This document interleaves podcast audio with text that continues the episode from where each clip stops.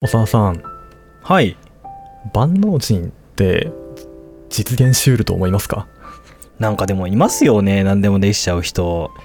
まあ、確かになんか現代においても、たまにそのいわゆる成功者とされるような人たちに、うん。この人ほんと何でもできるなみたいな人っているじゃないですか。うんうん。まああの何でもできちゃって天才って言われるような人ですよね、うん。まあ、いわゆるこの万能人っていう言葉を指す場合には、えーそれこそルネッサンス期に活躍したレオナルドダ・レオナルド・ダ・ヴィンチなんかが真っ先に名前は挙がると思うんですがうんうん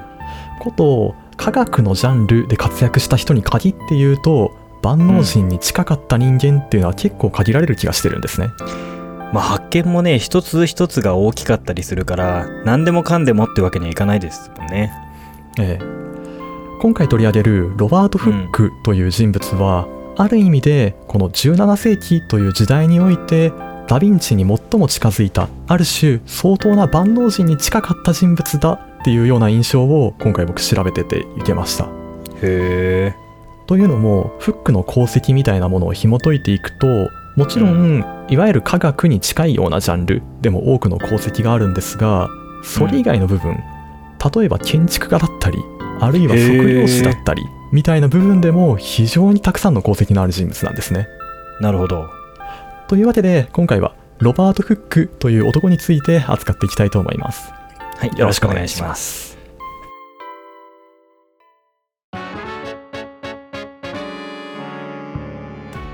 改めまして活字中毒者計画の竹澤です。同じく長田ですというわけで本回本日は、えー前回がちょっとまあ一回間を挟みましたがニュートンについて扱いましたのでそこから少し視線を外しロバート・フックという男とその功績について扱っていきたいというふうに思います。はい。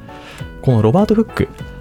えーイギリス、まあ、あるいは世界的にも非常に科学史において極めて重大な貢献を多数しているにもかかわらずその死後300年間ほど功績がほとんど忘れ去られていたというある種悲劇の人物でもあるんですね。忘れ去られていた。あんまり記録が残ってなかったってことですか？ええ。ですのでそのフックの青年期、あるいは幼年期っていうところの記録は非常に不明瞭なところが現代でも多いようですロバート・フックは1635年頃、えーイギリスの南部の島ワイト島のフレッシュウォーターという都市に生まれました、えーこの年フックの少年期というのはちょうどいわゆるピューリタン革命にぶつかっていましてその動乱期の中を青年期あるいは幼年期を過ごしていたようです。ちょうどフックが12歳の頃に国王チャールズ1世がまさにそのフックの生活していたワイト島に逃げ込んでいるという事件が起こっています。まあご存知の通りその後王は島の中の城へ幽閉。最終的には斬首へと至り、えーピューリタン革命といったようなものがなされることとなりました。うんうん。フックの幼少期というのは体が弱く十分な教育が受けることができなかったようです。その分工作や絵画といったようなものづくりに近いようなことを好んでいたようで幼い頃から手先の器用さみたいな部分は従前に発揮していたようでしたフックについての記録に唯一残っているのは13 13歳頃彼の父親が死去したこと。またそれに際し、えー父親の蔵書と40ポンドを遺産として相続したということだけです。フックはその後、えー画家の弟子となるためロンドンへ出ています。しかしこのフックの画家修行というのはあまり長く続かなかったようで1年ほどでウェストミンスタースクールという学校への入学を行っています。まあしかしながらフック画家としての才能がなかったというわけではないようでこの絵を描くというスキルは後々フックにとっても非常に重要なものとなっていくこととなりました。さてウェストミンスタースクールにおけるフックの生活では、えー学術的な素養を大きくこのスクールの中で培っていくこととなったようです。ギリシャ語ラテン語ヘブライ語に加えて実用算術といったような部分。特に数学に際しては抜群の才能を見せていた見せていたようで、えーユークリッドの幾何学言論の全6巻をたった1週間で読破したなんていう振動のエピソードが残っていたりもします。へえニュートンが自分で読むの大変でいろんな本を読んでこうやっている中で1週間でこれを読んじゃったってことですね。そうですね、まあ、少なくともこの時代においても数学の分野においてもと抜群の才能をフックは持っていたっていうのがえーわかるエピソードかなと思います。なるほど1653年頃オックスフォード大学のクライストチャーチにフックは進学しました。この年はちょうどイギリスの歴史においてはクロムウェルの独裁が始まった年と勝ち合っています。うん。フックの大学での身分はサービター。これは大学関係者の駒遣いや食事の給仕なんかを行って学費を免除されるっていったような免費制の立場でした。うんうんうんうん。まあこれも前回お話ししたニュートンの置かれていた立場と非常に近しい立場なのかなというふうに思います。というのもフックもニュートンもどちらもいわゆる下流層の出身でしたのでそういった層の人間が大学で学ぶには当時こういったシステムを活用するのが一般的だったといったような時代背景もあったようです。さて少しフックの人生から視点を外すのですがイギリスにおける新哲学まあ今日で言われるところの科学っていうものがいつ成立したのかっていうような話を少ししたいと思います。イギリスにおける新哲学の潮流というのはロンドンで始まったと言われています。始まりはジョン・モリツという数学者の家に、えー毎週人々が集まって議論を始めたのがきっかけだというふうに言われています。やがて彼らはグレシャム・カレッジという大学の一室を間借りして毎週集まって議論をするようになりました。この集まりには当時対立していた応答派や議会派両方に属する人間がいたため政治や神学といった、まあ、ある種危険な話題を避けて科学に関する話題についての議論を、えー積極的に行っていくようになりました。1648年頃議会派が実権を握るとオックスフォード大学の立て直しのため彼らの一部はオックスフォードへと送られていくこととなりました。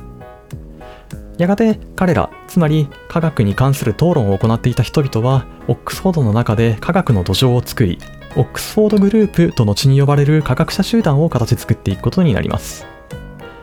フックが科学の歴史の表舞台に登場するのはこのオックスフォードグループにおいてでした。フックは彼らの一員だった。ロバート・ボイルの弟子として雇われることでこの集団との関わりを持っていくこととなります。さてその後1660 60年頃ピューリタン革命が行わ終わり王政復興が行われるとオックスフォードグループのメンバーはメンバーを取り巻く環境というのは変化が起こりました。中でも議会派の色が濃かった中枢メンバーは大学を追われることとなりロンドンへと再び舞い戻っていくこととなりました。他の中枢メンバーの数人もロンドンのグレシャムカレッジに新しい職を得たなどということもあり結果的にオックスフォードグループのメンバーのほとんどはロンドンのグループと再合流を果たすことになります。こうして集ま再び集まった人々は同年11月自然学的数学的な実験学問を推進するためのカレッジ設立の提言という提言をきっかけに王立協会というグループを作っていくことになります。1662年には時の王チャールズ2世からの直命を受け正式に王立協会は発足しました。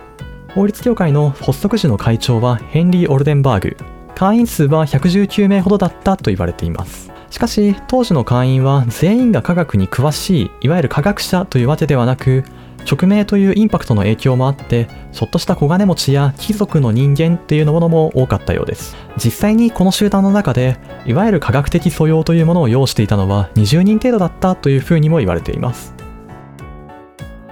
1658年にフックはロバート・ボイルの弟子として雇われることとなりました。ボイルは当時すでに著名な科学者でして特に真空ポンプの実験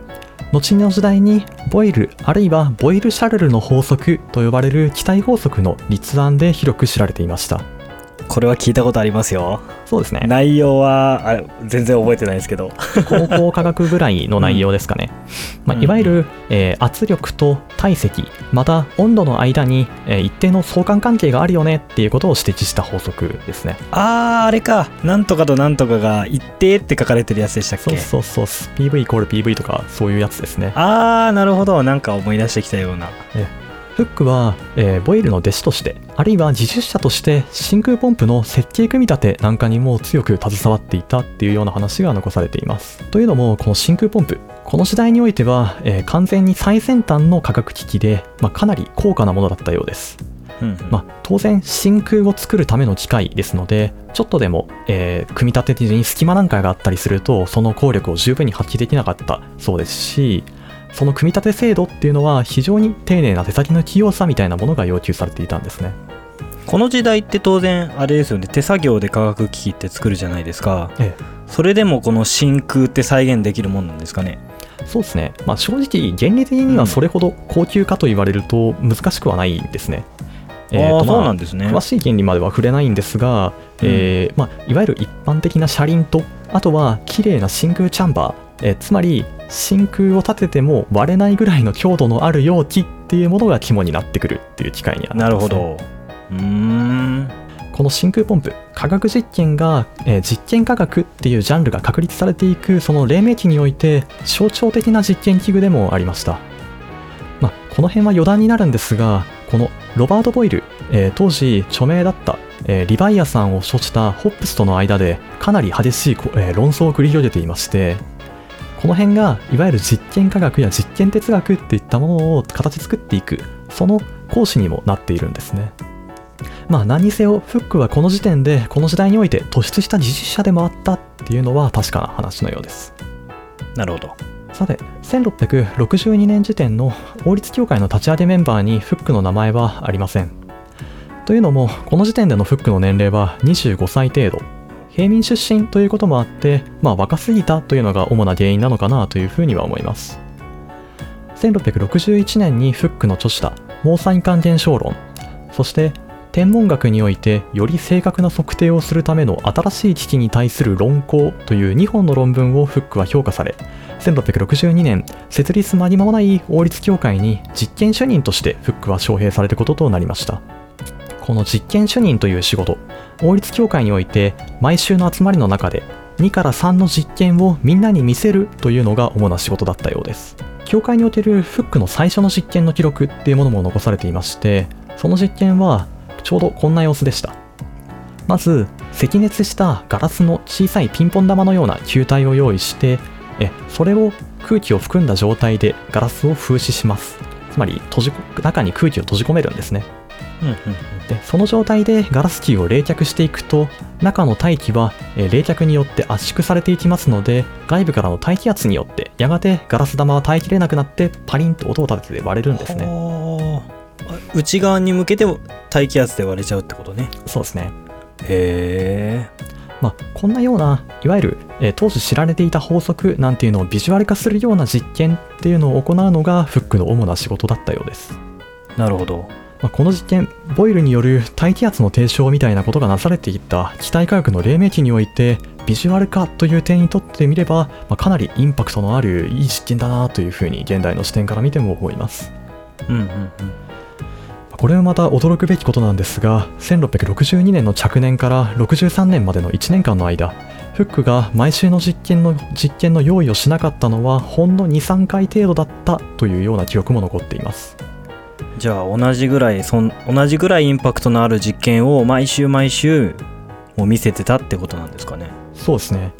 まあへだいたい年間100以上の実験実演実験みたいなものをフックはその手で実施していたっていうふうに言われています。えもう3日に1回4日に1回ぐらいですね。ね。均すると。へ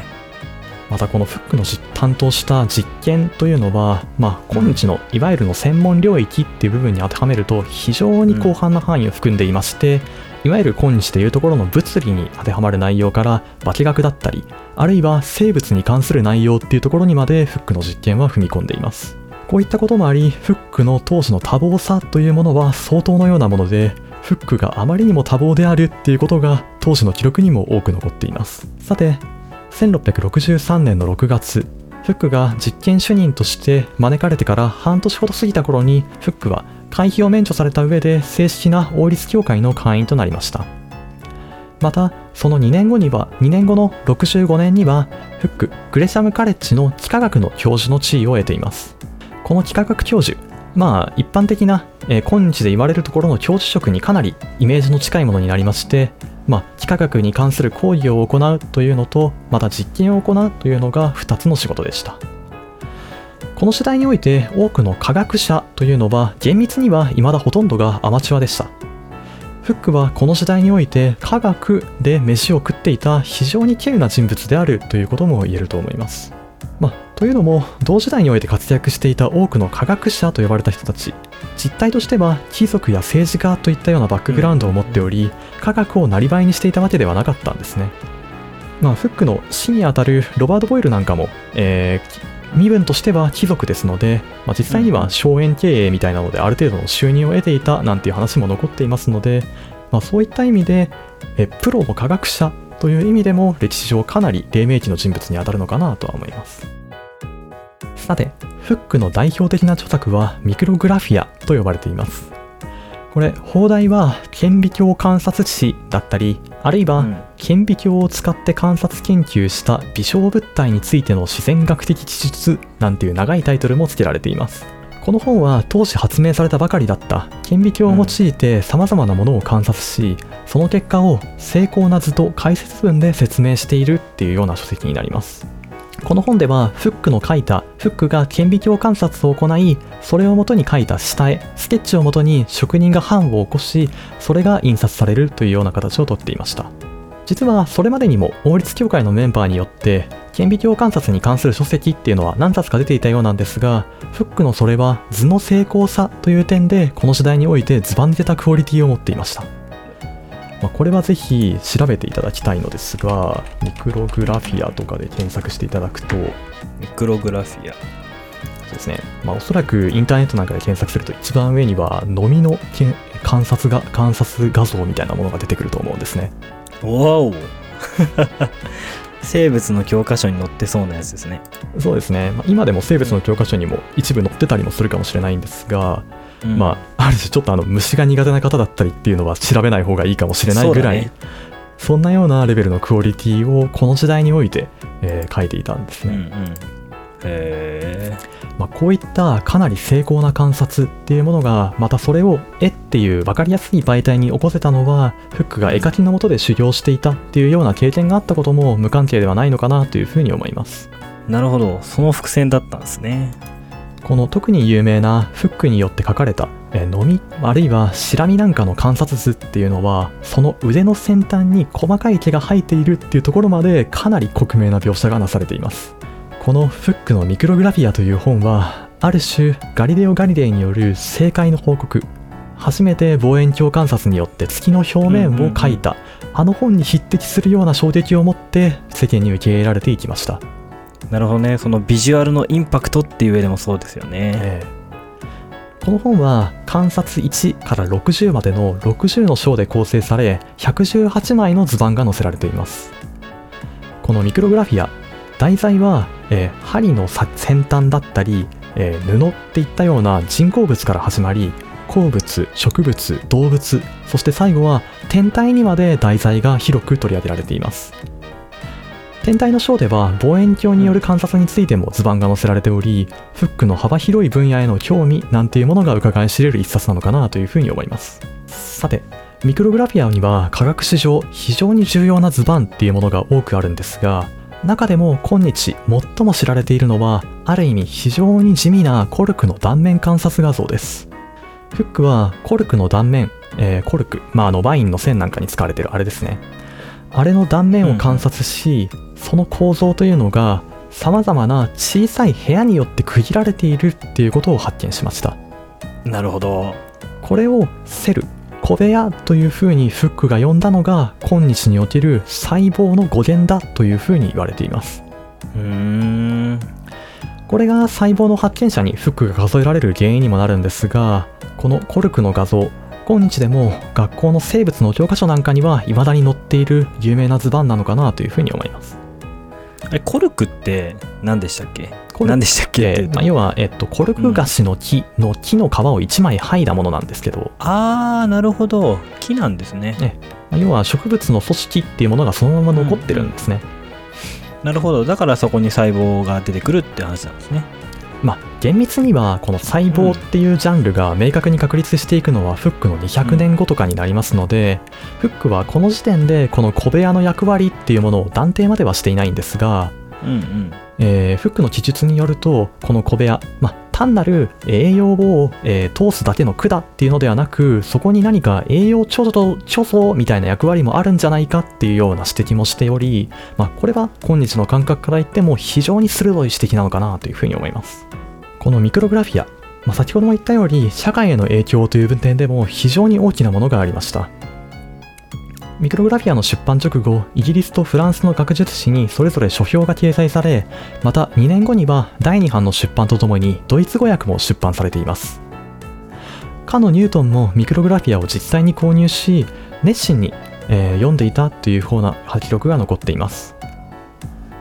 またミクログラフィア出版から10年後には戯曲の題材にも引用がなされていたようで科学に興味のある層だけでなく広く一般層にも知られる内容だったということがわかるのかなと思います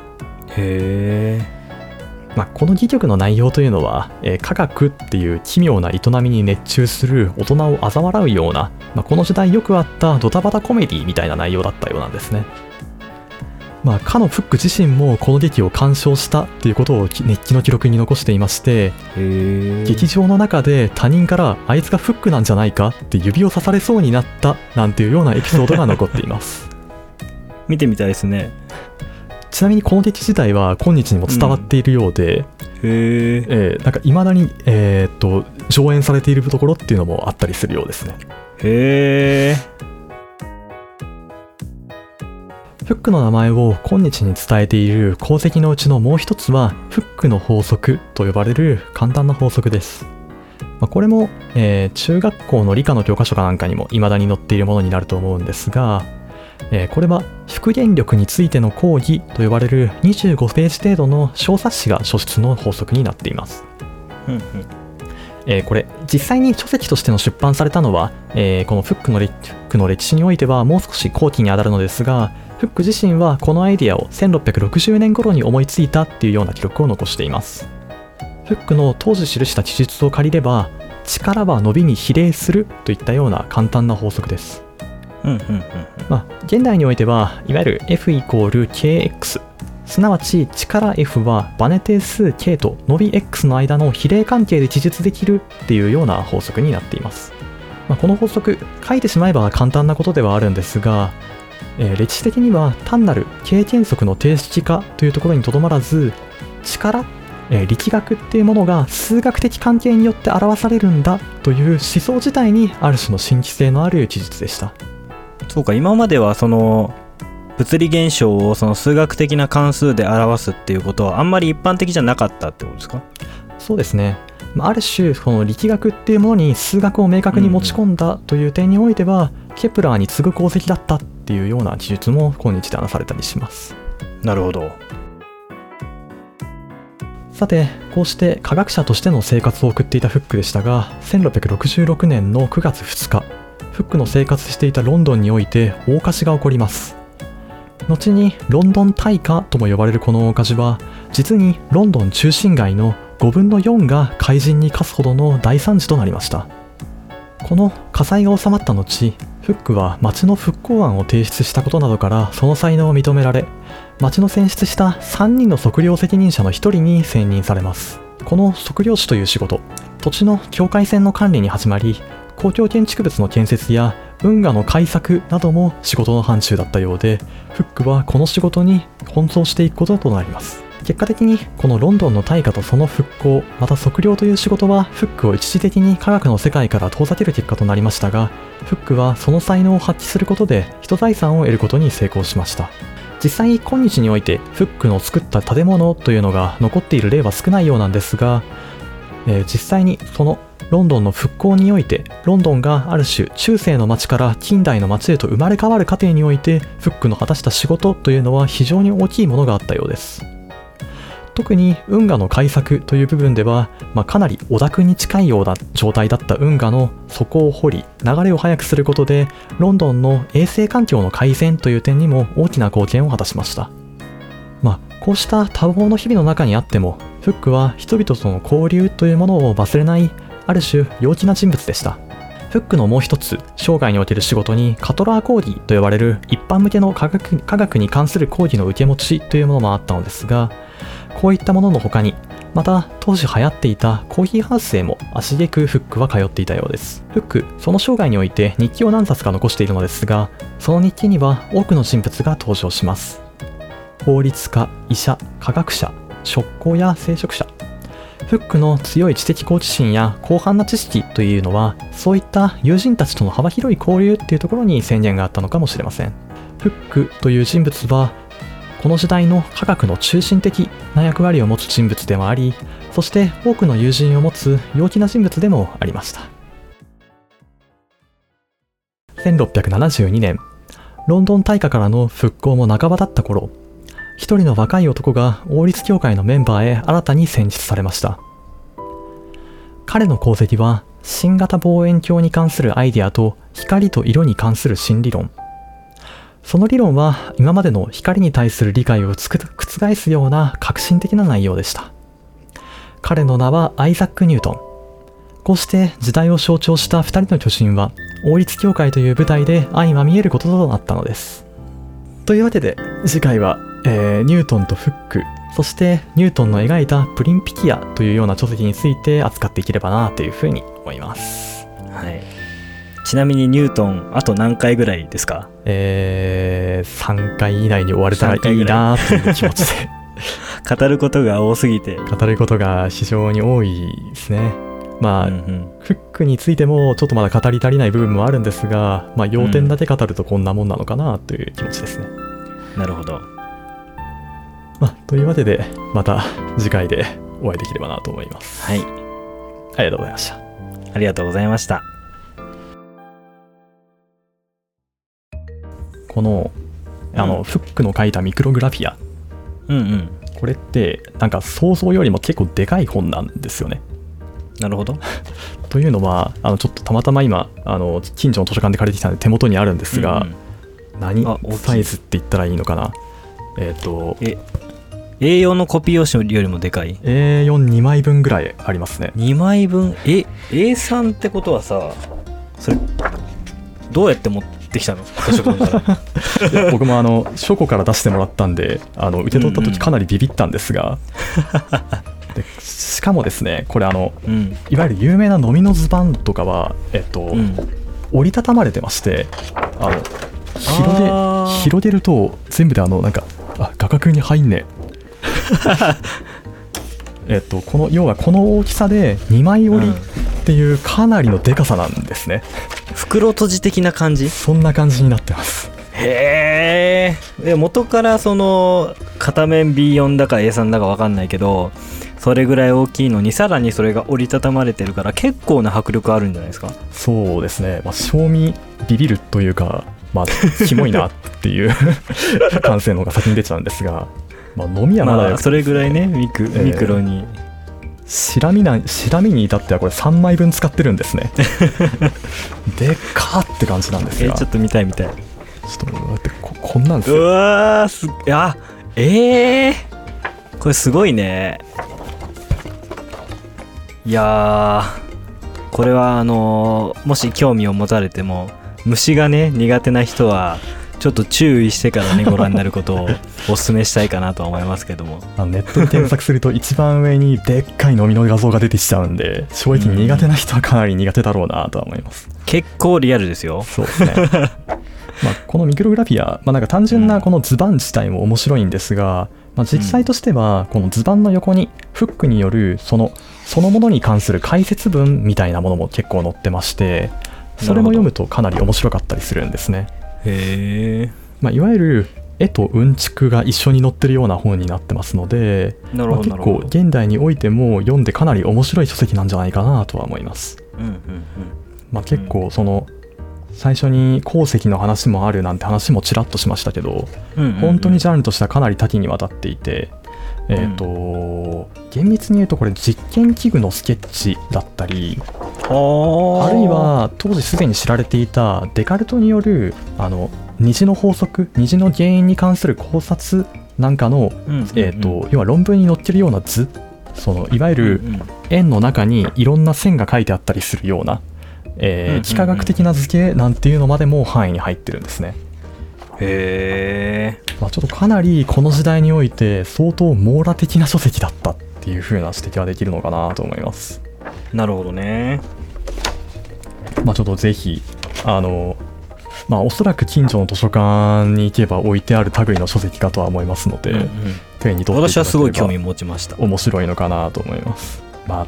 ちょっと蚊とかボウフラとかハチとかブユブユとか